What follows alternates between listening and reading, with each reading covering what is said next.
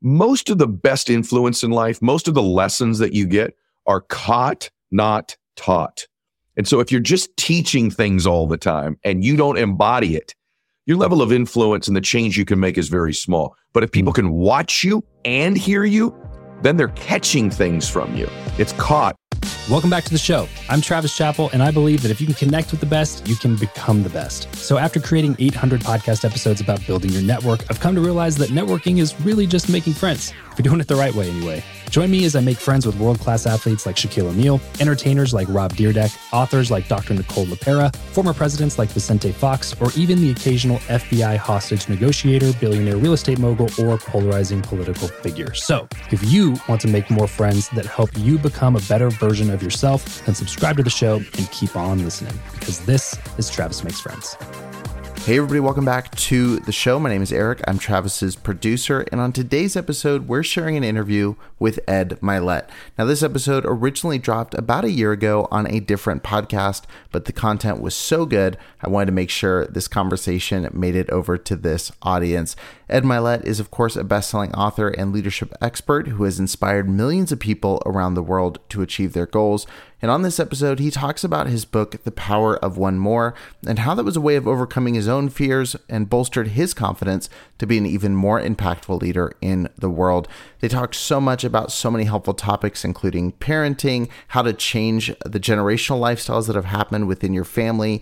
Uh, there is just so much value packed in this episode. I've listened to this interview a few times now, and I get something out of it every single time. So without further ado, let's get into today's episode with Travis Chappell and Ed Mylett. What is going on, everybody? Today on the show, I have the absolute pleasure of bringing on somebody that I have looked up to for a really long time, Mr. Ed Mylett. Ed is an entrepreneur, speaker, best-selling author, father, husband, and so much more. But guys, if I really had to boil it down to a couple of things from the small amounts of time that I've been able to spend with him over the years, I would say that he is an outstanding sales leader and a prodigious people builder. And that's really what he does. And he does it just about better than anybody that I've ever met before. Jim Rohn always talked about how building people is like herding cats. And if you can master that skill set, then you'll earn paychecks that you can't even imagine. And Ed is the embodiment of that statement. So without further ado, ladies and gentlemen, please welcome Ed Mylett to the show. What's going on? Good to be with you. I love that word prodigious. I have never used it before, but it's a powerful word. I'm going to steal it from prodigious level. I, I thought about using the word expert, but I felt yeah. like expert didn't quite didn't yeah. quite put it out as much as I really wanted to emphasize. I'll take it. I'll take it. Prodigious. What it means. Hits, so, that word hits prodigious. I like yes, sir. Yes, sir. Well, I appreciate you coming on the show, and I want to get this. I want to get this piece out of the way because I know that this is like the main reason that you're doing a bunch of these right now, which is. You wrote a new book, "The Power of One More." And, correct me if I'm wrong, but is this is your first like more kind of traditionally published book? Is that right? Yeah, it's crazy. It's right now on Amazon, and so it's number one. I just looked this morning. It's so cool, brother. It goes Seven Habits of Highly Effective People, Think and Grow Rich, and then my book. So you're talking about really good company. Yeah. and so it's uh, it's called The Power of One More. Yeah, I was going to say press the pause button. Go do that right now before we get into it. If you're not quite convinced, you will definitely be convinced by the end of this interview. So do it anyway. Do it right now. Please. The power of one more. And we're going to talk about a lot of these principles that have really helped Ed build his life out from there. First question I got for you, man. You do so much and you have so much. You, you're already hundreds of millions of dollars that you've earned in revenue and added to your net worth over time. You're your husband, you're dad, you do a lot of things with your kids, and you get to be really involved in, in your family life. Why write a book? Like you don't you don't have to do it. You could be doing so many other things with your time. Why did you take time to do it and why now? Frankly, there are days I wonder, but the truth is it's my home, brother. I love helping people and I sort of made this contract with myself that ended up being something I prayed about a lot. That if I could learn all the keys to winning, because I used to see people win and they couldn't explain to me what they did. And it mm. bothered me. Like, why can't no one documents when they win? They just kind of get good at something. So I always kind of committed to myself if I could figure this stuff out, success and happiness to some extent, we all have areas to grow, that I would teach it. And then when I started to teach it, I found out I love doing that more than I like golfing. I do I like doing that more than I like I'm looking at the Pacific Ocean right now outside my window. I'm not on that beach as much as you would think because I actually love doing this.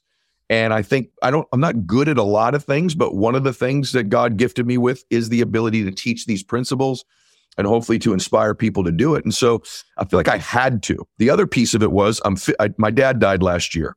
And there's a lot about my dad in the book. And when my dad died, it made me think I'm going to die someday. And what do I want my kids and grandkids and great grandchildren to know about life that maybe I didn't tell them, or maybe I won't be here to tell them? Hmm. I'm going to put this in a book so that they know how to be successful and happy based on my point of view and my strategies. And so that's the big overriding reason why I did it. it. It's remarkable, isn't it? How many people are really, really good at something, but when you ask them questions about how they got good at it, or when you try to reverse engineer how they ended up where they are, they they can't quite articulate it. And I'm doesn't it blow your about, mind? It's it's one of the things on yeah, my crazy. show when I'll have some of the top athletes on or people or entertainers sometimes, and I'll be like, they just do things unconsciously, very competently. It's yeah. unconscious. I want to be consciously competent too, so that I can transfer the skill, so that I can teach people, so that I can. I don't want to be the king. I want to be the king maker, mm. the queen maker. And so I want to be able to consciously tell you. And like the, the other thing in the book is like my favorite books right here other than the Bible. The Bible's my favorite book. The second favorite book is Think and Grow Rich. There's this original version. I love the book. But the truth is, you don't just think and get rich. You have to think and act. And so there's a lot of books on thinking. Then there's a lot of books on like actions you should take. But no one's ever taken the thought you need to have and the action you need to take and do tell you how to do it simultaneously with congruency. Mm-hmm. That's what produces the result. So like you and I know people who act really well but can't tell you the thoughts they have. That's what we're talking about. Right. I know a bunch of other people have a bunch of thoughts but can't do the actions and execute. So in the book, I mirror the thought and the action. I don't think that's ever been taught before. And so that's what's sort of unique about my strategies is there's a thought process and an action you do together that produces the result. Yeah, there's probably not many more people that are uniquely qualified to put this kind of a book together as well. That's why I asked the question because I love seeing people like you who do not need. To like make money from a book or you don't need to use this to sell a coaching program. You, right. Like you're already, you're already got everything you need. Thank and so I, I, think a lot of times when people get into that position, they're almost doing the world a disservice by not sharing something because there's so many other people, especially now, and, and, there's so much noise. Maybe you can talk into this yeah. from people who've never done anything except for try to teach people how to do stuff. You know what I mean? It's it's a it remarkable always, time to be alive. it is a remarkable time, and I have to tell you that always tread lightly on that because I think everyone can help people, right? Everyone's got something to contribute and give. But man, are we in a world full of people now that are experts on things they are not experts at? Right. And it is very rare that someone who is great at something is willing to teach you and share it with you, especially for free or in a large mm. scale. And so it is it does surprise me even on social or podcasts or coaching programs. I'm like what made you think mm-hmm. that person could tell you how to get wealthy or build a company? They never built one. It's right. almost like going to the gym. If i'm going to get a trainer at the gym by and large i want that person to be fit. They're going to look better than me that's for sure. Like well i think you look pretty good brother but but you know what i mean? Like there's four types of people. There's completely unmotivated that's the majority of people. I talk about this in the book. Then there's motivated people. They're wonderful. We all love motivated people, but they're driven by motives. I'm going to do this to get this car. I'll do this to get this relation. I'll do this to get this money. They're moved by their motives, which is a whole lot better than not being moved. The third level, which is very, very, very rare, is inspirational people. The, the root of inspiration is to be in spirit. They move you emotionally. You feel something when they communicate with you, when they interact with you. There's just a feeling. You go, I really like them, or I, they move me. I'm inspired by them. The fourth is the most rare, rare. That's aspirational people. These are people you actually aspire to be like them, to do what they've done. And so what you're really saying is there's a lot of motivators out there, mm. right? There's a few that are inspiring. There's very few that are aspiring, that are aspirational, meaning if I do what they did, I'll get what they have. Yeah. And I kind of, I'd like to think that I'm in the former the latter category of yeah, aspirational sure. most of the time. Although I must tell you, I don't have all the answers. And the older I get, I just got asked this the other day by a dear friend. He's like, man, the older you get, don't you realize how, I said, man, what I realize is how little I still know. Mm. The older I get, I realize I don't know that much. but, but what I do know, I put in the book. And that's why I did it. Can you talk into how to almost maybe ride the line between confidence and arrogance or delusion. The point that I'm getting at here is that I think this is what causes a lot of people that maybe shouldn't be yet selling their advice to start doing that is that they they get taught all these things about you should think positively about yourself and you should th- you should hold yourself in high regard and you should have all these thoughts about yourself. And then they almost buy into a version of themselves that does not yet exist. And then that's the version that they sell to other people not having earned the right to be able to do it yet i don't know if any of that makes sense but but I, obviously confidence is crucial to being able to to achieve anything. I know you talk a lot about confidence and a lot of things that I've learned about confidence and building it have come directly from you. So I'm curious to hear h- how do you build confidence but not like overstep into this like world that doesn't even exist because you're almost delusional about uh, delusional about how awesome you are. Yeah. If I had to have you err, I'd rather you err on being more confident than not confident, right? However, sure. My favorite people toe this line. There's a nuance and it's very very difficult to do. And you have to be on guard about it all the time in your life. And that is, I love people that nuance tremendous self confidence with humility. So I know a bunch of people with a lot of confidence that don't have the humility. They end up burning out. They end up mm. making mistakes. Their ego takes over. They spend the money they make. They think they've made it. They slow down their effort and they're just uncomfortable to be around. Right. Then yeah. I know a bunch of people with a bunch of humility that have no confidence and you're constantly having to carry them in your life. They're a pain in the neck. They drain you. So the people I try to be around and what I try to be like is to have that self confidence with humility because humility keeps you curious, keeps you humble, wants you to learn, wants you to expand, wants you to explore. You've never mm. really made it yet. It even makes me uncomfortable to some extent, if I'm being candid, as you and I have been talking, as if I have all the answers or I have my act completely together because I know even yesterday, I had kind of a down day yesterday, right? So mm. I'm a human going through life. But having said that, to your point, most of the best influence in life, most of the lessons that you get are caught, not taught. And so if you're just teaching things all the time and you don't embody it, your level of influence and the change you can make is very small. But if people can watch you and hear you, then they're catching things from you. It's caught. Like with my kids, I can tell them, be a good person, read your scripture, but they catch most of it by watching me. D- do I do that? Right? It's yeah. caught, not taught. So that's why you have to do things in order to be great at teaching them because otherwise you're just teaching and people aren't catching. You know, you brought up you brought up parenting. And a lot and a lot of things have changed since the last time you and I spoke on a podcast. I think I that know. was I mean 2017, 2000, I, I know right where I was sitting when you interviewed me because I remember telling you, bro, you're really good at this. Do you remember that? I do remember that. Yeah, yes. And you are. well, thank you. I appreciate that. It's been a crazy, crazy journey and a lot's happened since then. And frankly, you should not have said yes to an interview with me at the time, but I was right. very grateful that you did. and now you fast forward and we we have a seven figure software startup that we raise capital for and we have millions of downloads on the show and talk to Shaq and Rob Dyrdek and all these other people on the show and things like that. But the one biggest change has been that I now have two kids, and I'm, uh, my son is going to be three years old next month, and my daughter is about 18 months. Wonderful. And so, anytime I'm able to sit down with somebody and ask selfish questions about parenting, so I, I, love to take advantage of that. So, if we can just kind of put a pin in the conversation about the book and things like that, I'm really curious about like kind of some of the the things that you've taken away as a parent. You already just kind of alluded to one, but I, I would like to start that with a, a story that I heard you tell on somebody else's show. Was about your your daughter was at school or something when she was younger, and somebody said like, you, "Oh, you you're rich, or your parents are rich, or something," and she, and she came and asked you the question. So I want you to tell that story, and then tell us the answer that you gave to her and why that's something that's important to you. So, and again, I'm not I'm done promoting the book, but I must tell you, I have a lot of parenting stuff in the book. And, oh, great! Uh, help you be a better mother, a better father. So there's sports analogies and all this other stuff too, but there's a lot of parenting in there. So my daughter comes home from school, or she gets in the car. I'm picking her up for school, and I'm always worried, like when you do raise your kids, like I can tell when I meet somebody who was raised with money most of the time, mm. especially men. Not all the time, but most of the time. Like people always ask me, well, how do you know? There's just a softness. There's a lack of an edge there because mm. they didn't have to scrape and claw and battle for things. And I used to worry that my son or my daughter would possess that and that they'd lose that thing in life you got to have, which is this, this mental toughness, fortitude, resiliency, relentlessness to win. So my daughter comes back from, gets out of class and she gets in the car and she looks up at me, precious Bella, and she goes, Daddy, are we rich?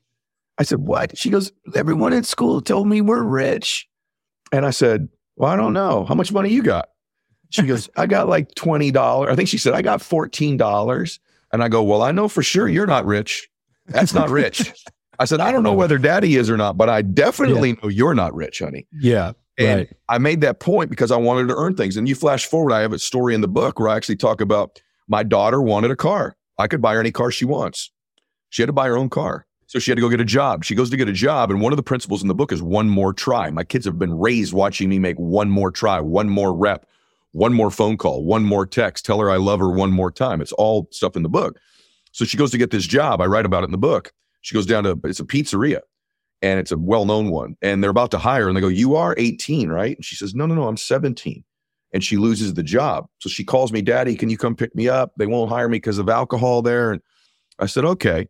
And then about 10 minutes later, she goes, Hang on, don't pick me up yet. What she did is she remembered one more try. She walked across the street to a bakery and went in and said, Hi, I'm looking for a job. And she ended up getting hired across the street at the bakery. It was one of the most proud moments of my life because she Yeah. embodied one more try. Long story short, she ended up buying her own, it's a beat up, used six year old Jeep, her own car with that money. And all of that, Travis, goes all the way back to that question she asked me in my car back in fourth grade Are we rich? No, you're not rich. And then Yeah. going from there, those are the type of things I try to do with my kids. Yeah, and how crucial to pre draw on that principle that you mentioned just a second ago as well. You didn't just tell your kids Mhm. that you should always take one more try or you should always try one more rep or push one more time or ask once more. Like you didn't just tell them that. Yeah. They experienced that. They saw you from the position of when they were first born, which is nowhere near as much wealth as you've built now Yeah. and then saw this principle flesh itself out flesh itself out over time and saw what that did to the results that you were able to to achieve and i think i think that's i think that's one thing that like i really try to do as a parent obviously i'm very brand new at, at being a parent but Yeah. that's the one thing i really really like think is is paramount especially when it comes to my relationship with my kids is that i, I just never want to be the do as i say not as i do guy that that's detrimental First off, I knew when I met you, I know guys that are going to be great dads. You are, because there's a gentleness and a kindness to you, particularly with your daughter that will be beautiful. But one of the things everyone should be cognizant of, and by the way, I make a lot of mistakes as a dad. I could give you a list of times I'm like, why did I do that? But having said that's part of being a parent. But I didn't want to rob my kids from the things my parents gave me. My parents gave me a bunch of stuff they shouldn't have. But one of the things they did give me was I had to scrape and claw and fight and work hard and battle and overcome pain. And so when my kids would have issues at school with grades or teachers, I didn't intervene. I made them work it out. I made them go, I let them have some rejection. I, uh, I'm just a big believer in giving them the life experience because when you get back out into the world, the world's tough. Mhm. There's lots of forms of child abuse, different levels. And you know that my dad was an alcoholic and I worked in an orphanage where my kids were truly abused, molested by family. So there are degrees of this, and no one's more familiar with that than I am. But all the way down to not loving or hugging your children is a form of it's a form of abuse. And there's another one that most parents are unaware of, and that is parents who don't chase their own dreams. You are robbing your children from seeing what that looks like. You're robbing your children from seeing you aspire and stretch and grow. It's the most insidious form of child neglect is a parent who does not chase their own dreams, who plays life small, who installs software programming in their children of small thinking and small life and small expansion, small risk, small growth. That's a form of neglect of your children if you're not doing that. So hopefully maybe for the first time as a parent, you now feel obligated, which is okay, to chase your dream, to grow, to expand. Because if you don't, you're neglecting your children because they're watching that software and they're catching it. And Hmm. their self esteem is affected by your lack of happiness and your lack of success more than any other thing in their life. you can't let your will to win be for sale in that regard That's right. as as a parent because then your your kid is going to look at that example that you set. And it doesn't matter what you say anymore at that point. That's the part that gets me is like a lot of parents are kind of are doing their best in terms of trying to instill the beliefs and saying like you can do it. You can do anything and you can accomplish whatever you put your mind to. And it's like as soon as i had my son it just made me realize like i never wanted to get to the point where i was telling my son that and he would look me dead in the eye and go well why didn't you? You got it. it was like, ooh, And, ah. they, and he gets to an age, Travis, we all did, where we figure out who our parents actually are. Mm. Right. When we're little, they're our hero. They're our world. Superhero, But, yeah, yeah. but there becomes an age where you go, that's my dad. That's my mom. And you Yeah. figure out who they are in the world. I never wanted my kids to figure out their dad was average. Their Hmm. dad was a fraud. Their dad was a talker. Their dad was just another dude. Because if you think your dad's another dude or your mom's just another person, you come from that. And so, of course, it affects your self esteem. Of course, it affects your belief.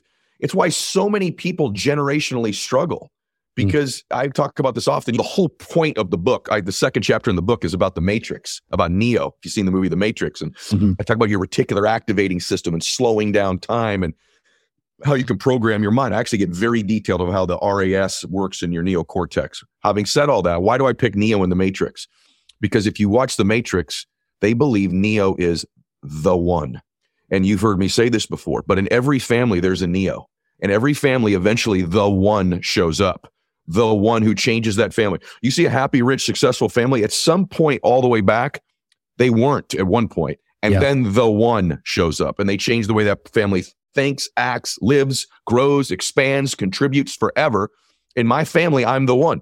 In your family, you're the one. And the free people that are listening to this, you got to become the one in your family that changes it forever. And that's what I write about in the book is how to become the one. And I actually discuss what that the one looks like with the example of Neo. Explain to me your belief about balance. You got so many things going on. You got the family, especially when you were in, in like knee deep in the weeds of building the business and the kids were young and there's so much stuff going on. What do you believe about balance? Fallacy. I actually, I, it's one of the things I don't like that I did in this book is I reread it the other day and it's like, I almost think you would think I think you can have balance if you read my book. And I don't like that because I don't think you can always be in balance. I think it's something to strive for, but not realistic. Remember this extremity expands capacity. This is something most people don't understand. The mm more you do something to the extreme, it expands your capacity to do it again or bigger, ironically. So for me, the idea that this notion that, well, if I'm crushing it at work, I'm going to be not as good of a dad or if I'm really a great dad, I'm not going to be fit.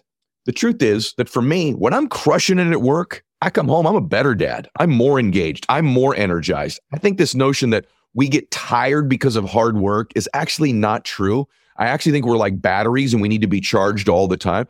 Most people are tired from lack of ambition, lack of work, lack of engagement, lack of chasing something more than they are by chasing something. When I'm super fit and jacked at the gym, I'm a better business person. I'm a business athlete instead of an average everyday business person. So this notion that if I give a lot to one thing, another one gets less, that's just a flawed premise. It's a flawed belief system. There's no proof that that's true. And I can tell you that it's not true. The more fit I am, I've been better in business. The yeah. better I've done in business, the better father I've been. The better father I've been, I'm actually more focused in business.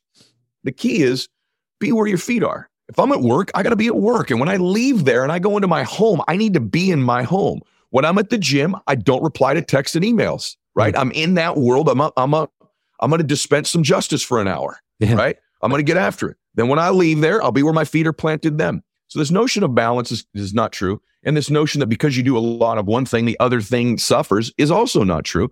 But because you believe it, it does. Mm, yeah. Stop believing that. So how do you structure a typical day? I wish I were better at that now just because my days are so crazy. So I don't structure the day, but I do structure the first 30 and the last 30 minutes. That's Perfect. my sense of structure. So Perfect. what does that look like? First, for, for me, when I wake up, I immediately say a prayer. And for if I'm being super specific, I pray on my knees. So I actually get out of my bed and I get on my knees and I say a prayer. And that can take anywhere from 30 seconds to 15 minutes, depending on mm. what I got going on. And then I grab this jug of water that you're looking at, which is a gallon, and I drink a half a gallon of water. I really do. I super hydrate right when I get up, which is hard because you're not breathing good. You know that I do that. And, uh, and then typically I will get up and stretch and do some meditation for 10 to 15 minutes, just empty my mind and get clear. And then from there, I actually go and I get a cup of coffee. I intermittent fast, but coffee's permitted in the middle of my fast. I do that. Then I go take my meds because I have some medication to take and then I go work out. And then when I'm done working out, I grab some food and check my phone. And that's the first time I've checked my phone is probably about an hour, hour, 15 minutes into my day. Hardest discipline in the world is not to be looking at those messages and text messages. It's the hardest thing I've ever done. Now it's not anymore because I do it every single day. And yeah. about three days a week, I do a cold plunge. I don't do it every day anymore just simply because if the routine is too complicated and not repetitive, not able to be replicated and duplicated, you won't continue doing it. Right. So I just can't have 11 things I'm doing. I used to have, have a three hour routine. Yeah. Like I had 26 checklists. and I can't do all that stuff. So Right. I do a cold plunge about three days a week, and I don't even know when those three days are going to be. But by the end of the week, I've usually done three days of a cold plunge. And it's not even the discipline of it for me. It's actually that just turns on my nervous system and wakes me up completely. And those are days I'm usually a little bit more tired. Last Yeah. 30 minutes of my day is mainly review of the day, clear outcomes for the next day. I do something hot. I actually sit in an infrared photomodulation bed before I go to sleep at night that I bought. Nice. Those are very expensive. You don't need to do that. But I actually, if you're asking me what I do, I do that. I stretch again. I pull out my clothes for the next day so that they're done.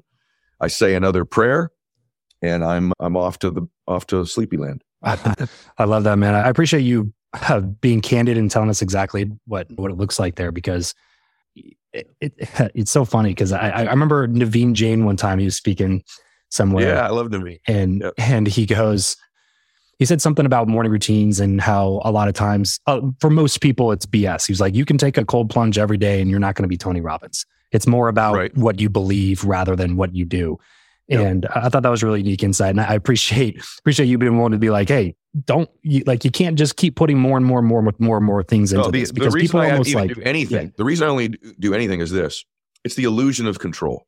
Hmm. That I start my day dictating the terms of my day, not having them dictated to me. And I Yeah. think if I can get some control over the first thirty minutes and the last thirty, there's a chance I'll have some control in the middle of it. There's two Sure. types of people.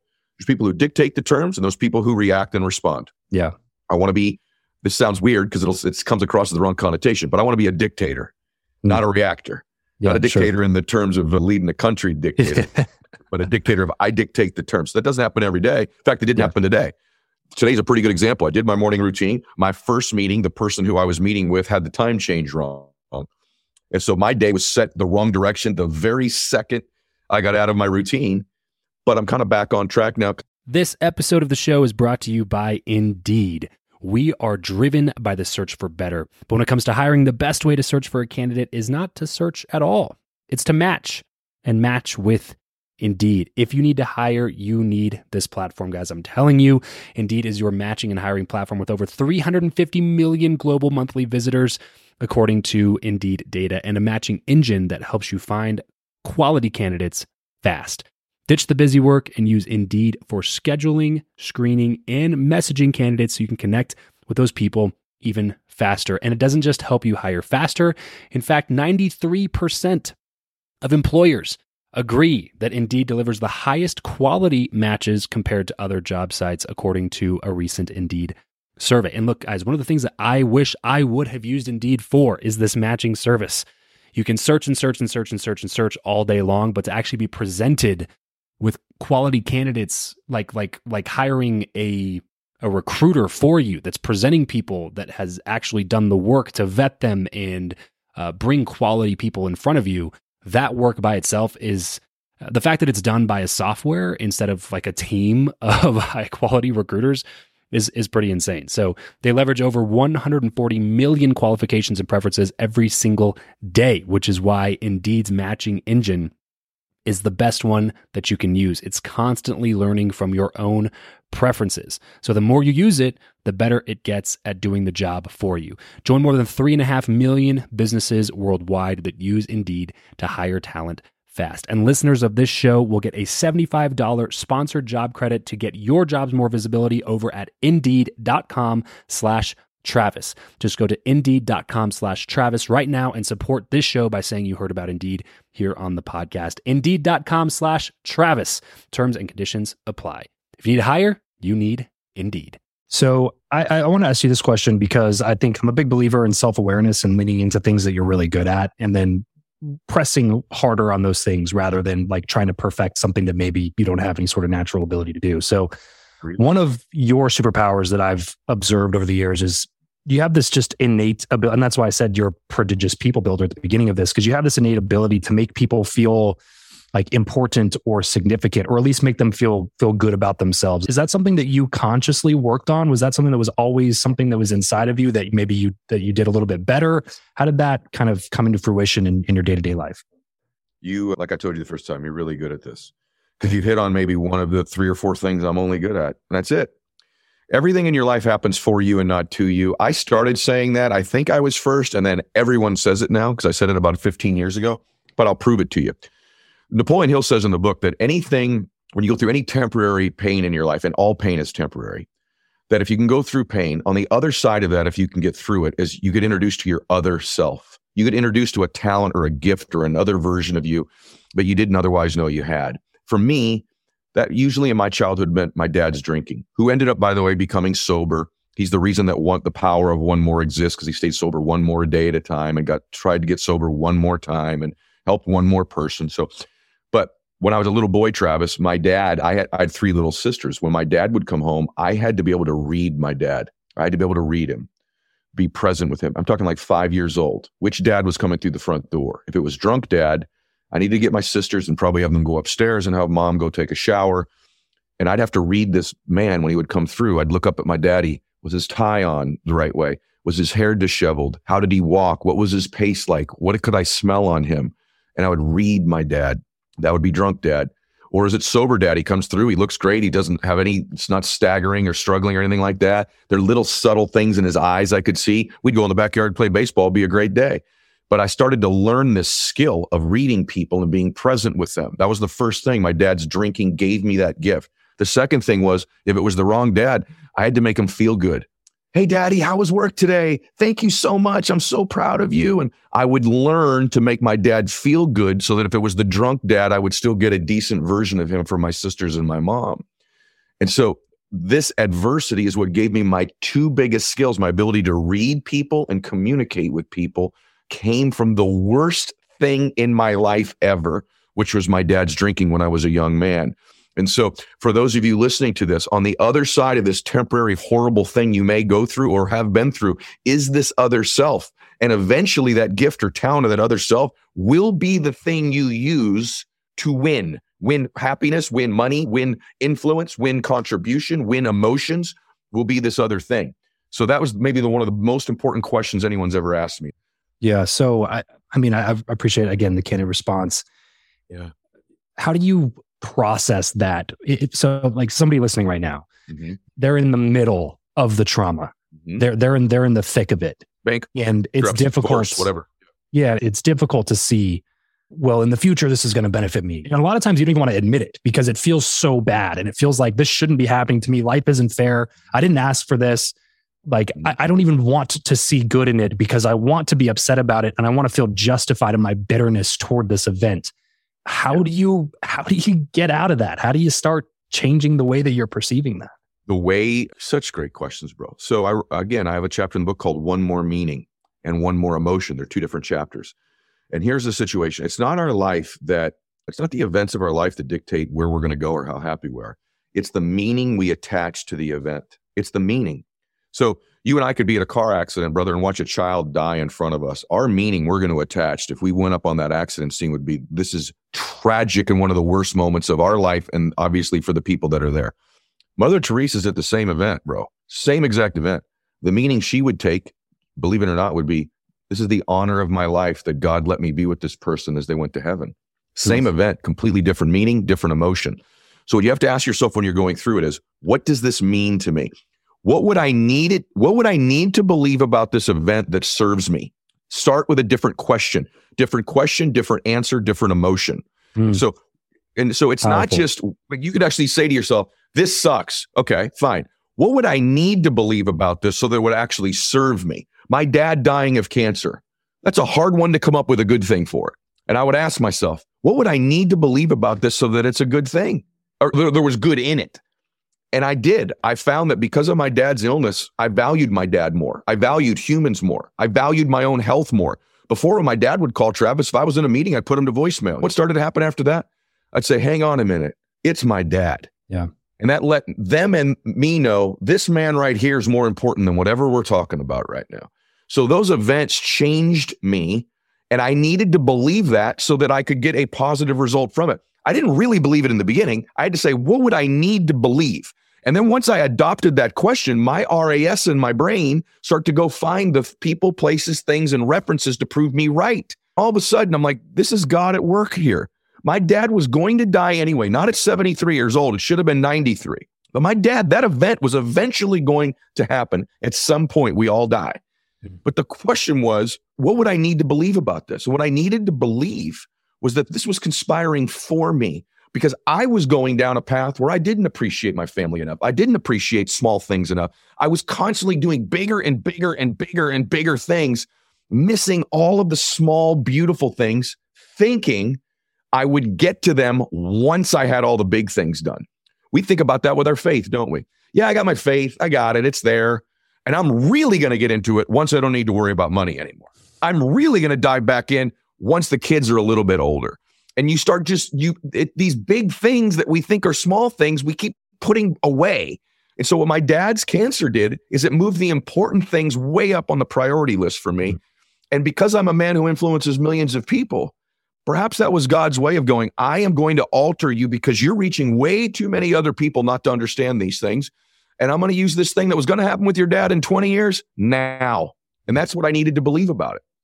Talk, talk a lot about meaning in, in that answer. I'm curious, what do you view as life's meaning? Eh, why, why are we here and what should we be striving for? I believe life is about loving people, caring about people, believing in people. And if you can, show them how to do a little bit better. When I walked into the orphanage that I ended up starting my business career in, all those little boys, they were all molested by their parents or their parents were incarcerated or dead. These little precious eight year old boys. When I walked in, I wasn't a psychologist. I wasn't a dad. I wasn't qualified to be there, right? It's it's amazing. God doesn't call qualified people. He qualifies called people. Hmm. And all these little boys wanted from me, bro. They'd look at me with these eyes.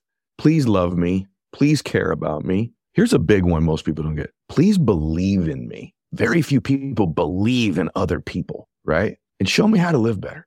And what I found out those little eight year old boys are no different than the most famous athlete, politician, entertainer, Travis or Ed, everywhere. We want people to love us, care about mm. us, believe in us, and in our way and what we bring to the table, show me how to live or do better. With your gift, you show me how to do better. With my gift, I show you how to do better. And no one's gift is more important than the other person's. And the more you just go, gosh, that is really why we're here. Wasn't if you're a Christian like I am, and I know you are, but even if you're not, wouldn't you assume that's what God would want us to be doing? Serving one another, serving his kingdom, loving one another, caring, truly believing in each other. Why do I people, why do you believe in human beings so much?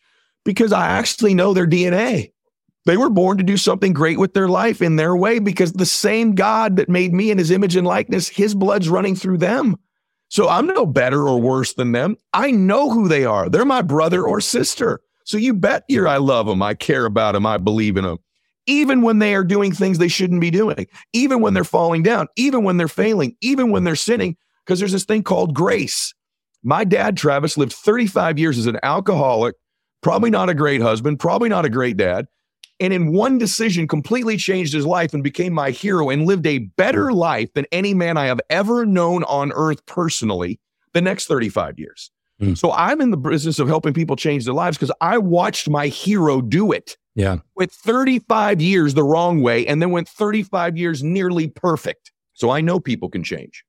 With your dad being gone now, is there anybody that that you're looking up to, anybody that you're kind of following and, and looking to for advice or wisdom? It's a tough one because my dad uh, gets me emotional. My dad was definitely that person for me. Yeah. Anything good that happened, I'd call my dad. I do have a, I surround myself, man, I want to name all of them by name, but I do. I have a group of people I surround myself that, you know, in the book, I talk about this a lot. You have a thermostat setting of your life. It's your identity. So if you have a money identity set at 75 degrees and you start making 100 degrees worth of money, you'll find a way to turn the air conditioner back down to get what you believe you deserve. So in different areas of my life that I want to grow in, I surround myself that live with people that live at higher temperatures than me. So in my faith life, if there's three, four, five guys, Erwin McManus has become a good friend of mine. Joel Osteen's come into my life a little bit. Steven Furtick's come into my life a little bit. Guys you would not know by name that are just wonderful guys of faith. I want to be around them, right? Because they can heat me up a little bit. My financial life, you know who some of my neighbors are. So there's some really wealthy billionaire guys that are neighbors of mine. They heat me up that way. But to be honest with you, man, and I don't mean to be overly preachy about faith today because I don't, it, it sounds a little bit crass when I say it because I'm not even qualified to talk about this stuff. But I really, man, when I lost my father on earth, I got a lot closer to my heavenly father. And so I was already pretty close, but I lost my father on earth. I don't have another one of those. This other one in heaven's with me every single day.